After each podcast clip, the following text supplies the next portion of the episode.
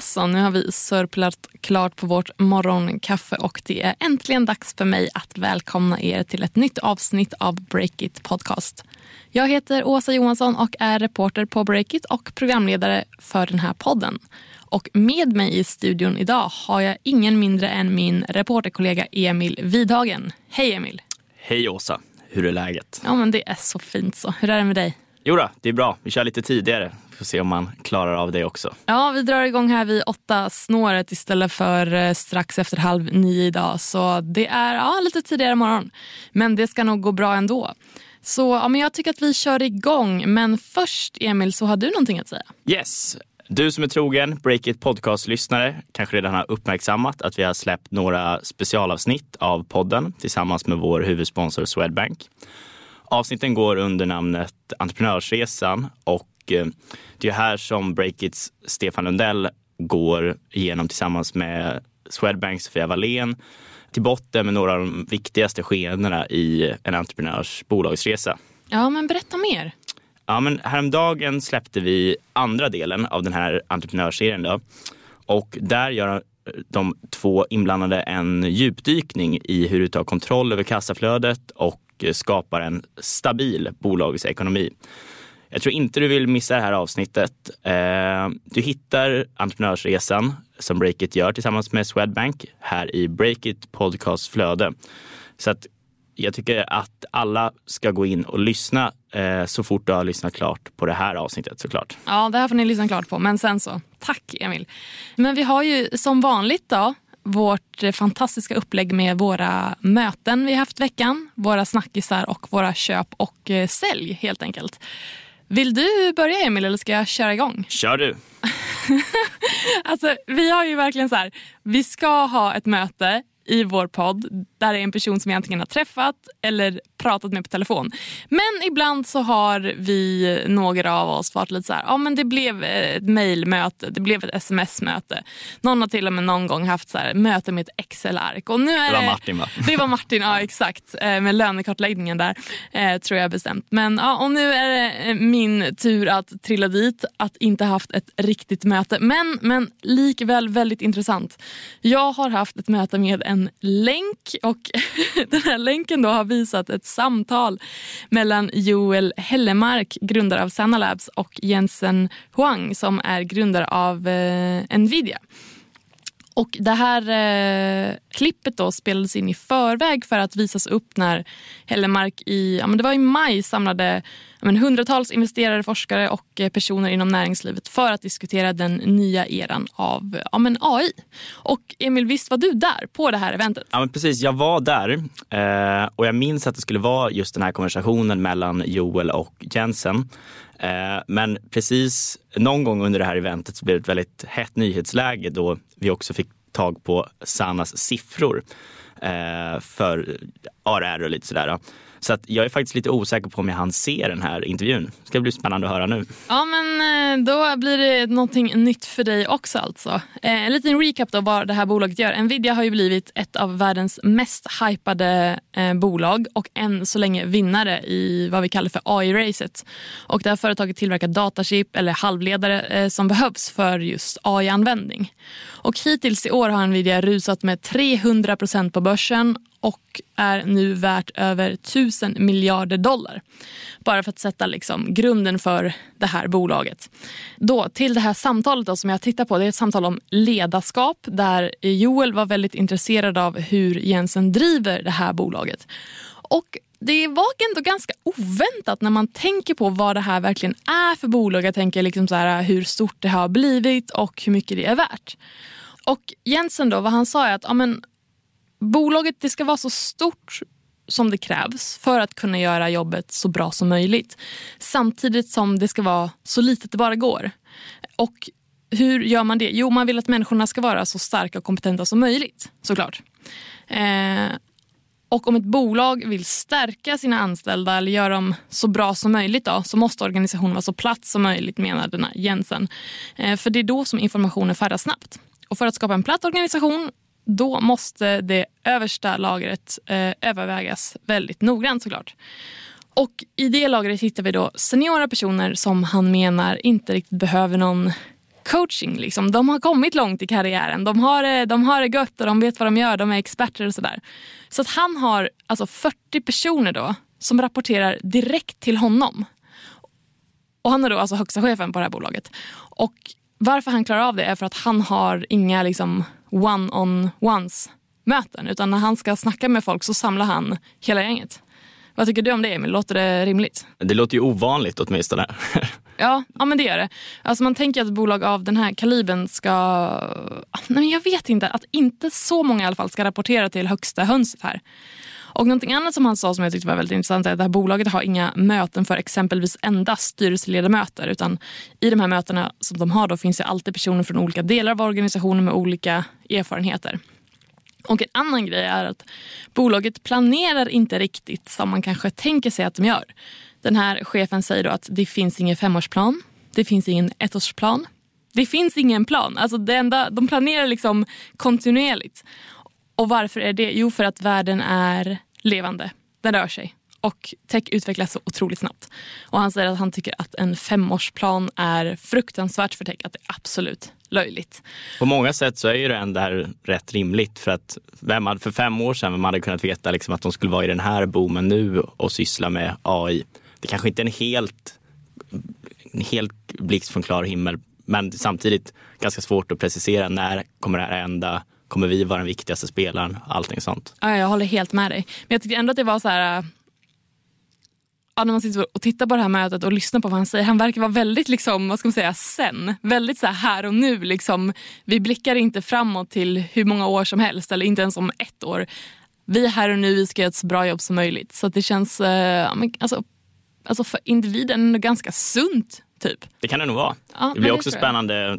Han, han har ju tagit någon slags mentorroll då till Joel Hellemark. Ja men det stämmer, exakt. Att, som ju är en av de som bygger ett av de mest hypade techbolagen i Sverige just nu. Då. Ja, så vi får se om det, om det spiller över eh, och blir, blir en grej här också. Absolut, och kan säkert, jag vet inte om det kommer bli en trend, men något åt det hållet ändå. Så jag tycker att det här är jätteintressant med olika typer av ledarskap. Så uh, om du som lyssnar har något inspel eller något du vill eh, dela med dig av eller tycka till om, hör jättegärna av dig till mig på asa.breakit.se. Men Emil, nu vill jag höra om ditt möte. Ja, men mitt möte den här veckan det är med Frida Einarsson. Jag gjorde en lite längre intervju med henne tidigare i mm -hmm. veckan. Hon är eh, partner på riskkapitalbolaget Verdane. All right. Och nyhetskroken här då är att de har stängt en miljardfond eh, och den är inte så liten. Den är 13 miljarder kronor stor. Kaching. Verkligen. Eh, en genomsnittlig investering i den här nya fonden ska nu vara i spannet 240 miljoner kronor till 1,8 miljarder kronor. De ska framförallt göra minoritetsinvesteringar i tillväxtbolag även lite portföljköp och så. Okej, men vad, vad är de mest intresserade av nu då? Vad letar de efter för bolag? Liksom? Ja, men de lyfter lite olika saker. SAS, extra spännande just nu. Kollar på bolag som kan hjälpa till att göra olika funktioner i företag mer effektiva. Typ ett bättre Excel om man ska mm. förenkla det lite. Eh, de har också satsat ganska mycket på e-handel, till exempel Kaja. Eh, det var väl mer en sån klassisk e-handels eller D2C-brandinvestering var väl inget de ut, utslöt, men de var framförallt mest intresserade av cirkulär e-handel. Typ eh, ja, eh, second hand e-handel eh, som jag tänker på det. Eh, ah, i alla fall. Men då kan man säga att det tangerar lite grann med, inte climate tech, men det är ändå någonting för att göra det lite bättre för planeten. Ja men lite, kanske inte det är climate tech som handlar om att mäta hållbarhet men åtminstone bolag med lite mer sånt tänk, verkar det som. Ja, men precis. Lite gröna tänket. Verkligen. Eh, sen så, det är nog många, eh, många av våra läsare som är nyfikna på just de här frågorna, vad de ska göra med sina pengar och så. Men vi har också märkt att det är ett ganska stort intresse kring eh, själva VC-branschen i sig och är det svårt för dem att få in pengar och sådär det är ju faktiskt inte bara techbolag som har fått det tuffare att få in kapital utan även VC-fonderna har svårare att få in kapital från sina investerare och pressas från, från dem. Okay. Eh, det har framförallt rapporterats i amerikansk media om det här och så. Så det var intressant att vi pratade lite om villkoren och så och det är ingenting som de kommenterar så frikostigt direkt. Men mitt intryck från intervjun var ändå att det på det stora hela hade varit en ganska smidig process för Verdane att ta in så här mycket pengar. Eh, att det tar lite längre tid just nu men att de inte riktigt har behövt kompromissa med sina villkor. Mm. Eh, det här gjorde ju till flera andra av de här stora etablerade som också har kunnat ta in miljardfonder. Så det här vittnar ju om någon slags tydligare klyfta bland VC-bolagen om att vissa stora jättar kan köra på och ta in jättemycket pengar medan de lite mindre VC-fonderna har det svårare. Ja men exakt och du har ju skrivit om det här nyligen, eller hur? Ja men vi har faktiskt släppt ett större knäck på det här så sent som igår, alltså onsdag. Och det handlar om hur LP-erna, som alltså är de som investerar i VC-bolagen, eh, hur de kan pressa eh, på med gällande villkor och avgifter eh, så att det helt enkelt blir tuffare att driva en liten VC-fond. Eh, slutsatsen blir någonstans att de som inte har så stort track record eh, och inte är så stora eh, löper rätt så stor risk att slås ut framöver. Mm, Okej, okay, ja, oj då. Eh, men du, eh, för de som inte har stenkoll, LP eller LPR, vad står det för? Det, det, betyder limited partners. Det är förenklat de som investerar i själva VC-fonderna. Så det är ofta kanske Eh, större stiftelser, pensionsbolag, statliga investeringsbolag. Det kan vara en rik privatperson, typ någon som har gjort en stor exit eh, från en startup. Så det kan vara lite vem som helst, men det är helt enkelt de som investerar i själva fonden och inte direkt i, i de startupbolag som vi skriver om. Mm, LPR alltså, det är dagens glosa känner jag. Spännande Emil, kul att du rapporterar så mycket om det här. Eh, riktigt, riktigt bra knäck som eh, finns på sajten eh, nu. Så in och läs alla ni som lyssnar. Ska vi tuffa vidare i programmet? Kör vidare med din snackis tycker jag. Då kör jag igång med vår första snackis ut den här eh, veckan och det är Happy Flops. Och det, är, alltså det här är någonting som vi verkligen måste snacka om. Eh, hypen kring Happy Flops och hela fenomenet kring det här. Och Det här bolaget som säljer tofflor via e-handel verkar verkligen ha dykt upp från ingenstans men har synts hur mycket som helst på sociala medier den senaste tiden eller de senaste månaderna. Och Stora influencers har gjort reklam för det här bolaget eller för den här produkten, tofflorna. Men det har också kommit fram nu att marknadsföringen kan vara vilseledande. Det här låter ju ändå som något av en härva. Berätta lite mer. Ja men absolut, det ska jag göra. Eh, ja, men så det här bolaget då utlovar en unik Happy Flops-upplevelse med eh, halksäkra specialdesignade sulor med eh, utmärkt gångmotstånd. Och jag är säker på att många av ni som lyssnar har sett de här skymtas någonstans. Och eh, ja, men Happy Flops har eh, ju i sin marknadsföring på hemsidan och i sociala medier dessutom sagt att tofflorna kan lindra smärta i fötter och leder. Men här blir det intressant för i princip identiska tofflor har funnits att köpa under av den här samma period när det varit så himla hajpat. Fast till ett betydligt billigare pris på ställen som Ellos, Din Sko, Amazon eller eh, den här lågprisjätten Shein. Okej, hur är detta möjligt kan man då fråga sig. Jo, för att våra eh, kollegor, framförallt eh, vår reporterstjärna Julia Lundin eh, har eh, kommit fram till att det här är ju då ett dropshippingbolag, detta Happy Flops. Och det drivs av en person som heter eh, Emanuel Sabelsjö, tidigare montör på Scania bland annat. Och han driver det här via en enskild firma som heter Figura. Därför finns det ingen insyn i deras finanser. Men om vi backar bandet lite här nu då. Vad, för de som inte har koll på det här, vad, vad är ett dropping, dropshippingbolag till att börja med? Ja, jättebra eh, fråga Emil. Så det är ett bolag utan lager i Sverige där beställningarna skickas direkt till en fabrik i Kina som levererar varan till kunden då, som har klickat hem den här. Eh, därför kan det bli ganska långa leveranstider. Och hittar man rätt då som dropshippare, alltså en person som har ett dropshippingbolag, kan man tjäna pengar ganska snabbt. Personer som sysslar med det här eh, väljer ofta en trendig produkt, skapar Facebook-sidor, Facebook-annonser eh, och bara trycker ut det här för att testa det mot eh, konsumenten. Då. Och ser man att det är ett vinnande koncept så kläs produkten in i ett varumärke och priset höjs. Och går det inte så bra som man har tänkt, ja, men då läggs affärsidén ner efter en till tre månader. Så det är en väldigt kort tid ändå. Och eh, kan tilläggas också att genom att köpa in produkter billigt från Kina och sälja dyrt i Sverige så går man med, eh, när man håller goda marginaler så att säga. Och om man sen genererar en stadig vinst under ett eller ett par års tid exempelvis eh, och har återkommande kunder och volym, ja, men då kan man sälja sin dropshipping-butik helt enkelt. Går det att säga någonting om hur bra den här produkten är, själva Happy Flop floppen. Ja, verkligen. Flopp kan man kalla det. Eh, ja, men de här tofflorna. Ja, men som, som jag nämnde här, vår eh, reporterkollega Julia Lundin har grävt i det här.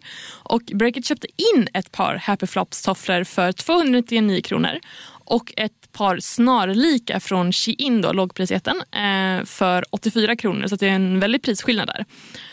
Och så lät Breakit en fotterapeut utvärdera de här olika tofflorna. Så Breakit vände sig till en person som heter Annette Eklund Terfelt. Hon är fotterapeut sedan många år tillbaka.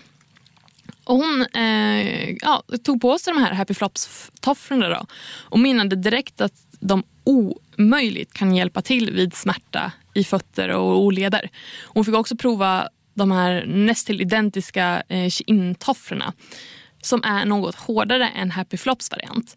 Och hon menar då att den var bättre. Det här låter ju ganska fuffens ändå. Eh, jag är lite nyfiken på vad säger bolaget själva? Svarar de om man hör av sig? Mm, ja, bra fråga. Eh, lite medieskygga då verkar de vara eller så vill de helt enkelt inte snacka med, eh, med media. För Breakit har skickat frågor till Happy Flops vad gäller vilseledande marknadsföring, marginaler och eh, så. Eh, och har inte velat svara på frågorna. Eh, det skickades ett standardmail från Emanuel Sabelsjö. Eh, det var det, men det var liksom inte svar på några frågor. Jag gissar att det här bolaget ändå har fått lite kritik på annat håll. Ja, men så här att ungefär samtidigt som marknadsföringen för Happy Flops trappades upp i Sverige kom kritiken från eh, Norge vad gällande Eh, de här påståendena i marknadsföringen som bolaget har. Eh, och Det gäller inte endast just Happy Flops utan andra liknande modeller med samma typ av reklambudskap. Och eh, ja, men som sagt, Happy Flops har i sin marknadsföring på hemsidan och i sociala medier sagt att eh, de här tofflorna kan lindra liksom, ja, smärta och så. Och I slutet av juli fick de ta bort de här påståendena i Norge då, medan de i Sverige fortsätter att dyka upp. Och kan tilläggas att i marknadsföringslagen finns en tydlig regel som säger att allt som påstås i reklam måste vara sant och kunna bevisas. Eh, varför då Happy Flops kan vara vilseledande. Du, som du har varit inne på så har det varit ganska svårt att missa Happy Flops på sociala medier de senaste månaderna. En av de mer intressanta grejerna är att de har fått draghjälp från influencers. Oh ja. vilka, vilka är det som det här handlar om? Ja, men, eh, profilerna som, som eh, vi har sett på radarna i alla fall det är eh, Viktor Frisk, Ida Varg, eh, Lisa Borg, eh, före detta Ankarman och eh, Klara eh, Elfgren och Vivi Wallin. Så det är ändå en ganska stark uppställning och de här personerna har ju verkligen alltså, hundratusentals följare på sociala medier. Och enligt Vivi Wallin så ska samarbetet ha avslutat efter att Breakit uppmärksammat de här annonserna. Eh, mer om det går att läsa på breakit.se där hela det här reportaget finns för övrigt. Men jag tänker också typ så att Nej men alltså är man en stor influencer och jag är säker på att, att de flesta i Sverige gör så, men att man måste vara så himla noga med sin research innan man tackar ja till ett samarbete med ett bolag. För även om hela internet står och skriker ut att det här är världens bästa vara, exempelvis i det här fallet tofflor, Eh, ja, men alltså, träffar man inte bolaget i ett fysiskt möte för att liksom få en känsla innan man tackar ja? Alltså, vil, vem är det som driver det här? Vilka är grundarna? Vad är deras story? Hur ser siffrorna ut? Liksom, det är en sak om man får ett telefonsamtal och allting låter jättebra och ja, internet säger vad internet säger och så vidare. Men det känns också så här, alltså, har man så här många följare, du har så himla stort ansvar mot de här personerna som följer dig. Men också, alltså, det här är också ett bra exempel på att liksom, sätta fingret på vilken makt influencers har. Alltså, I det här fallet handlar det om en e-handelsaktör som importerar en billig trendtoffla eh, direkt från Kina och förklär den liksom i en maffig marknadsföring med hjälp av influencers. Eh, och hade de här influencerna varit så här, nej men eh, nej, nej, nej, jag tror inte att vi vill marknadsföra den här. Hade det här bolaget ens fått fart då? Det är verkligen frågan. Det är ju verkligen frågan och det är också så här Ja, nej men, eh, men det måste också vara himla svårt som influencer också. Alltså man blir säkert, alltså de här stora profilerna blir säkert approachade av hur många bolag som helst hela tiden. Eh, och så vidare och så vidare. Och sen så oh, man hinner väl inte med hur mycket som helst. Man kanske vill vara lite selektiv, man kanske har en viss nisch och så vidare. Men ja, jag tycker att det sätter fingret på hur himla noga man måste vara som influencer. Man kan också säga att det är, det är konstigt att de inte är det med tanke på att vi har ju sett flera exempel de senaste åren på de som gör något ganska allvarligt personligt fel och så slås i princip hela deras intäktskanaler bort. Ja, absolut. Och det, alltså det kommer vara intressant att se i eh, för års, årsredovisningen för de här profilernas eh, årsinkomst för i år. Eh, vad de har för siffror och om det här påverkas. Jag vet inte om det kommer göra det, helt ärligt. Nej, kanske inte i det här fallet, men som, som fenomen ändå så blir det så konstigt att man inte bara lägger några extra minuter på att kolla upp eh, Ja men precis och alltså, det kanske är att de kanske tycker att de har gjort en jättebra research och det kanske de har gjort. Det kanske, ja jag vet inte. Men sätter verkligen fingret på vilken makt de har i alla fall.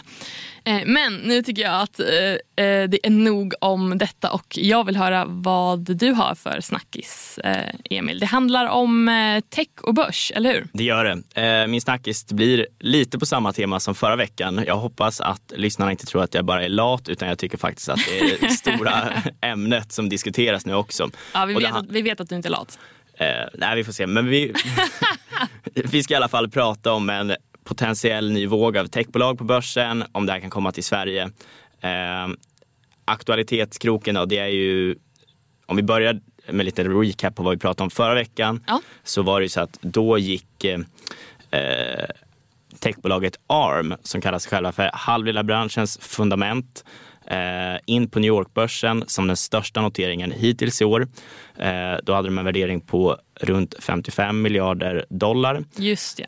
Det här betraktas generellt som ett test på hur stark eh, AI-optimism är i allmänhet på Wall Street. Eh, men också mer generellt hur mycket riskaptit som finns på finansmarknaderna just nu. Ja men eh, just det, spännande. Men hur gick det då för ARM? Man kan väl säga att det gick eh, riktigt bra i början när de satte sig i det övre spannet på sitt intervall i mm -hmm. kurs. Eh, de eh, rusade i början men nu i inspelande stund så är de en bit ner under noteringskursen. Eh, Mycket ner eller? Lite nej, lite grann kan man väl säga. Så det är ingen skandal? Nej, men det är väl lite som vi varit inne på redan förra veckan att det är ganska svårt att bedöma någonting bara efter en dag, ja, eh, efter en vecka. Det är väl lite över tid som det egentligen är intressant hur det går.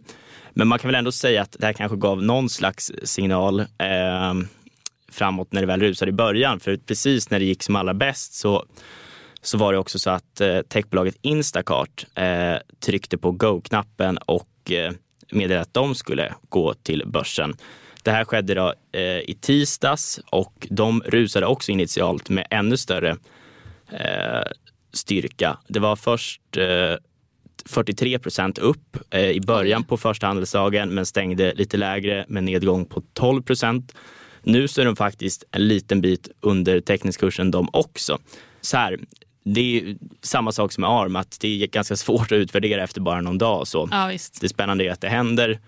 Och vi kommer in på det lite mer, men det är att de har precis lyckats vända till lönsamhet och ah. det är ett stadie som mm. ganska många svenska techbolag börjar närma sig åtminstone också i alla fall. Mm, verkligen. Men det har också varit en stor technotering i Sverige i dagarna. Yubico eh, med grundaren Stina Ensvärd eh, noterades ju på Stockholmsbörsen igår, onsdag, eller hur? Ja men precis. Det här har vi visserligen vetat om ett tag. Eh, de meddelade det redan i våras. Ja men exakt. Och man har i praktiken redan kunnat handla aktien i SPAC-bolaget. Det intressanta det blir ändå att nu finns det tre punkter att hålla koll på någonstans för alla i Sverige och kanske mer globalt eh, som också eh, sneglar mot en notering. Eh, det öppnar för en trend, det andas en liten annan optimism nu och jag tror ändå att man som svensk techentreprenör som börjar närma sig lönsamhet och har stora investerare som vill göra en exit någon gång börjar fundera på, är det snart dags? Alltså det är ju väldigt spännande. Men eh, vad är din analys då? Vilka kan det vara de svenska bolagen som det här kan bli aktuellt för? Vilka ligger närmast? Ja, men generellt som sagt så handlar det nog ganska mycket eh, om var de befinner sig som bolag de som ligger allra bäst till är väl de som har satt en ganska aggressiv plan för något år sedan. Mm. Nu måste vi verkligen ändra om. Vi har vuxit jättemycket. Nu ska vi vända om och bli lönsamma. En annan viktig faktor då, det är ju att man har tagit in ganska mycket VC-pengar och att man har gjort det eh, för ett antal år sedan. För då handlar det också om att deras investerare känner att nu kan vi kanske inte avvakta supermycket mer utan nu måste vi stänga våra fonder och vi vill göra en exit och då får man eh, meddela det till de som driver bolaget helt enkelt. Ja, såklart. Om vi ska gå in på lite konkreta exempel då, så är det ju en uppenbar kandidat som det har snackats om väldigt länge och det är ju Klarna. Deras vd Sebastian ville inte notera i supertech-håsen. Eh, förde resonemang om att det eh, inte var det bästa läget och eh, det är ju rimligt för då hade det blivit ett fiasko får man ju säga om de hade rasat så många miljarder som de har gjort i värdering sedan dess. Mm.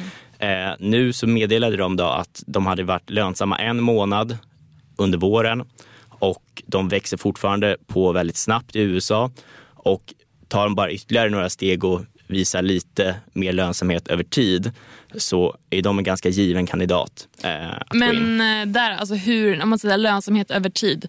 De, de flaggade ju för nu i, eh, för några veckor sedan att de hade varit lönsamma i en månad. Och då sa okej, okay, Ja, och en månad också utan att specificera vilken. Ja exakt och då blir det så här, okej okay, men vad räknas som över tid? Handlar det om att det är eh, tre månader? Handlar det om att det är alltså ett par år? Vad tror du? I det här fallet så tror jag att det handlar om att när de är säkra på att det inte bara är en stark liksom, säsongseffekt eller ett undantag utan att man ändå ser att nu har det faktiskt vänt. Det ser väl de redan tecken på att det är på väg att vända skulle jag gissa internt. Mm, så. Absolut. Eh, men att man ändå vill slå fast det och eh, få lite stabilitet. Så jag tror inte att de kommer meddela det om en vecka men eh, det, det, blir verkligen ett, ett, läge där, där de på riktigt överväger tror jag och en av de här grejerna handlar ju om att de har ju varit igång ganska länge som techbolag också och har haft investerare, till exempel Sequoia som har gått ja. in för ganska många år sedan. Visst. Och någon gång ska ju de också gå ur då och göra en del exit eller exit. Men vad finns det för fler eh, möjliga svenska bolag som eh,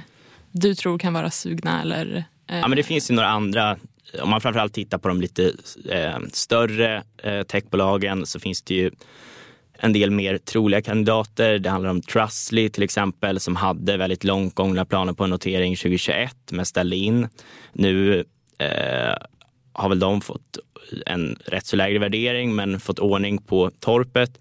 Eh, fullt möjlig att eh, noteras. Det finns ju bolag som till exempel Voi som också gått med, vuxit jättemycket, gått med jättestora förluster ställt om till lönsamhet mer och nått en bra bit på vägen. Eh, Epidemic Sound är till exempel man kan nämna, eh, som också är ett, ett av de allra största svenska techbolagen som är onoterade fortfarande. Sen så finns det ju kandidater som man kanske har pratat om lite tidigare men det jag tror att de nog avvaktar på grund av eh, lite mer hur deras bransch ser ut. Apotea, Apotea kan vara ett sånt exempel. Pratat om jättelänge, de har ju varit lönsamma, störst på området i Sverige mm. eh, gällande nätapotek. Då. Eh, så det har ju diskuterats länge där men det har ju gått så dåligt helt enkelt för de som faktiskt har gått in eh, som e-handlare på börsen. Och eh, jag tror inte att man då väljer i det läget att gå in utan då är det väl lika bra att köra på ett tag till skulle jag gissa. Som man gör nu. Det finns också nätläkarna. De har fortfarande ganska mycket förluster som de brottas med. Ja, Kanske inte har kommit lika långt Nej. och lite liksom som alltid regulatoriska utmaningar och sådär. Så där tror jag också att man avvaktar. Men om du, eh, om du verkligen skulle behöva alltså, dra till med en gissning här av de som du har nämnt. Om du får säga en, vilken tror du av de här kommer vara först till börsen? Då, utan att ha fått förbereda ett uttänkt exakt svar så säger jag nog Trustly då med tanke på att de har förberett för det här tidigare och så. Ja, Snyggt. Eh, bra, men du jag tänker också lite här. Hur lika är situationerna i Sverige och USA? Alltså, du var inne på det eh, redan förra veckan, att det är lite annat läge här än där ändå. Precis, jag tror tyvärr att många techbolag har kommit lite längre där och framförallt så eh, har väl marknaden i stort kommit lite längre där och det är lite mer optimism i termer av liksom ränteläge och så. Eh, det är nog lite kallare här. Jag tror att man framförallt får se det som att om man nu utvärderar de här techbolagen som börjar gå till börsen, de går bra, det kommer ännu en lite större våg under hösten. Då kanske det synkar rätt bra till våren eller ja, lite senvår eller sådär att faktiskt kika på det från svenskt håll. För att då kanske man också har kommit in i den bolagsfasen där det passar för dem. Alltså det är så mycket vi ska hålla koll på men det här är helt klart en av de grejerna. Jag är helt säker på att vi kommer snacka mer om det här i Breakit podcast framöver. Och ni som lyssnar, har ni inspel eh, eller kommentarer av något slag får ni jättegärna höra av er till oss. Mig når ni på asa.breakit.se. Mig når ni på emil.breakit.se. Ska vi eh, gå vidare till vårt sista segment som är våra köp och sälj? Ja, mitt veckans köp det blir eh, djurförsäkringsbolaget Lassi. Och det handlar om att jag pratade med deras vd och grundare Hedda Båverud Olsson tidigare i veckan. Det ska komma en intervju på det här lite längre fram. Jag tycker att det är ett rätt unikt case i läget som det ser ut just nu för att de verkar växa väldigt snabbt och det är inte så många vi skriver om eh, som har varit de här hypade techbolagen som satsar på att växa eh, i den takten nu. Eh, framförallt så verkar det handla om att de har gått framåt snabbare än vad de har trott i Tyskland. Eh, och det är ju en enorm marknad. Det är det verkligen. Det känns ju nästan som en standardnyhet nu att bolag i jakt på lönsamhet lämnar marknader. Man ser hela tiden att ja, vi har gått ur här och här, för nu mm, gäller det att ställa om. Här var känslan snarare att de skulle skala upp och att de sneglade på nya länder och sådär framåt. Då. Jag ska inte avslöja några exakta siffror utan det får ni läsa om i texten längre fram.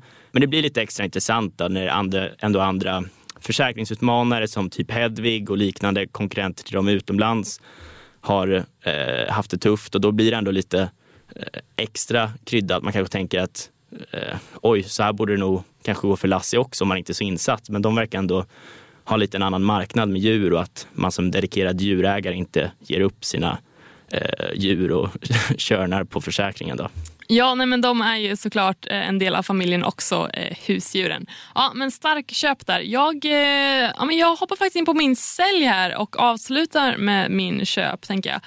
Och eh, Jag sätter eh, sälj på en nyhet som eh, Dagens Industri rapporterade om igår och det är att att eh, andelen kvinnliga börs dyker dramatiskt.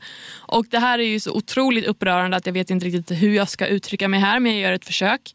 Och Det handlar i alla fall om att på kort tid så har eh, Stockholmbörsen tappat tre av sina tyngsta kvinnliga vd. Och, eh, ja, men det här är ju en negativ utveckling och den är som störst bland de större bolagen. Och, eh, ja, men nu går det att, att eh, räkna de verkligt tunga eh, chefrollerna som eh, eh, kvinnor sitter på på bara en hand. Och eh, ja, Nu är det endast 10% av de 135 storbolagen eh, som är ledda av kvinnor. Och Jag tycker att det här är helt sinnessjukt. Det går helt och hållet i eh, åt fel håll och eh, ja, jag förstår inte varför alla inte pratar mer om det här. Och nu känner jag hur jag kokar. Ja, det syns ju faktiskt på dig Åsa nu också. Jag kan tänka mig att jag är helt eh, illröd i ansiktet här. Eh, men i alla fall, eh, jag bollar över till dig Emil. Vad har du som sälj den här veckan? Ja, men mitt veckans sälj det blir Timo, eh, som jag tror att de uttalas. Eh, det här är lite på samma tema som Happy Flops i termer av billiga prylar från Kina. För att Timo de gör, ja, vad man skulle kunna säga som någon slags eh, ny version av Wish eller en spin på Shein fast för prylar i allmänhet. Ja. En stor kinesisk utmanare helt enkelt på techscenen eh, rörande e-handel. Deras slogan är “shoppa som en miljardär”. Eh, de har börjat starkt i Sverige, tagit sig upp i topplistor på nedladdningslistor och så. Vi har skrivit om det en del. Sen är det så här, det finns ju ganska mycket kritik mot de här, liknande mot till exempel Shein. Det handlar om klimatperspektiv, eh, omöjliga priser för någon slags hållbara villkor, skicka från Kina, mycket sånt. Mm -hmm. eh, sen så kan Breakit också avslöja hur långt bolaget som har en enorm krigskassa har gått för att locka kunder till sajten. Och det handlar i korthet om falska annonser där det kinesiska bolaget åker snålskjuts på flera framgångsrika svenska varumärken utan lov. Då. Eh, det handlar till exempel om Revolution Race, Adore och flera andra. Det här kan man läsa mer om på Breakit. Det blir mm. i alla fall min veckans sälj väldigt oseriöst. Ja, väldigt, Känns det som. väldigt oseriöst. Eh, gud vad fult egentligen. Eh, ja, men, hörni, in och läs det här måste ni göra på break.se. Men först så ska jag ge min veckans köp. Och det är på nej Breakits redaktion faktiskt. Eh, utan att ge oss själva för mycket cred här. Men eh, vi gör i alla fall en satsning, en serie som vi kallar för Inte ensam. Och det här gör vi för att uppmärksamma entreprenörer som nu eller tidigare kämpat med motgångar i sitt bolagsbyggande. Eh, för vi vill uppmuntra till diskussion helt enkelt. Och varför gör vi det här nu? Jo men kortfattat så lär ju hösten bli väldigt tufft eh, för många startups eftersom många, som vi har sagt flera gånger, eh, går med förlust och eh, har dessutom svårt att få in nytt kapital. Konkurser och nedskärningar är något som vi har rapporterat om ganska mycket den senaste tiden och det skulle inte vara förvånande om vi ser ännu mer under hösten. Så håll utkik på breakit.se för där kommer reportage och artiklar på det här ämnet att dyka upp från och med måndag. Och eh, Vi kommer dessutom göra några specialpoddavsnitt där vi gästas av profiler som öppnar upp om svårigheterna som de har gått igenom. Mer om det kommer vi att flagga för när det blir dags. Men eh, ja, köp på oss i princip. Det är det för oss båda. Ja.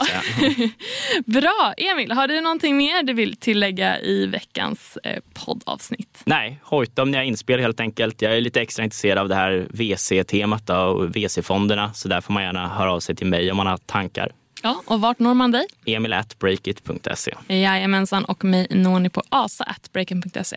Då säger vi så då, så hörs vi nästa vecka. Det gör vi. Hej då! Hej då!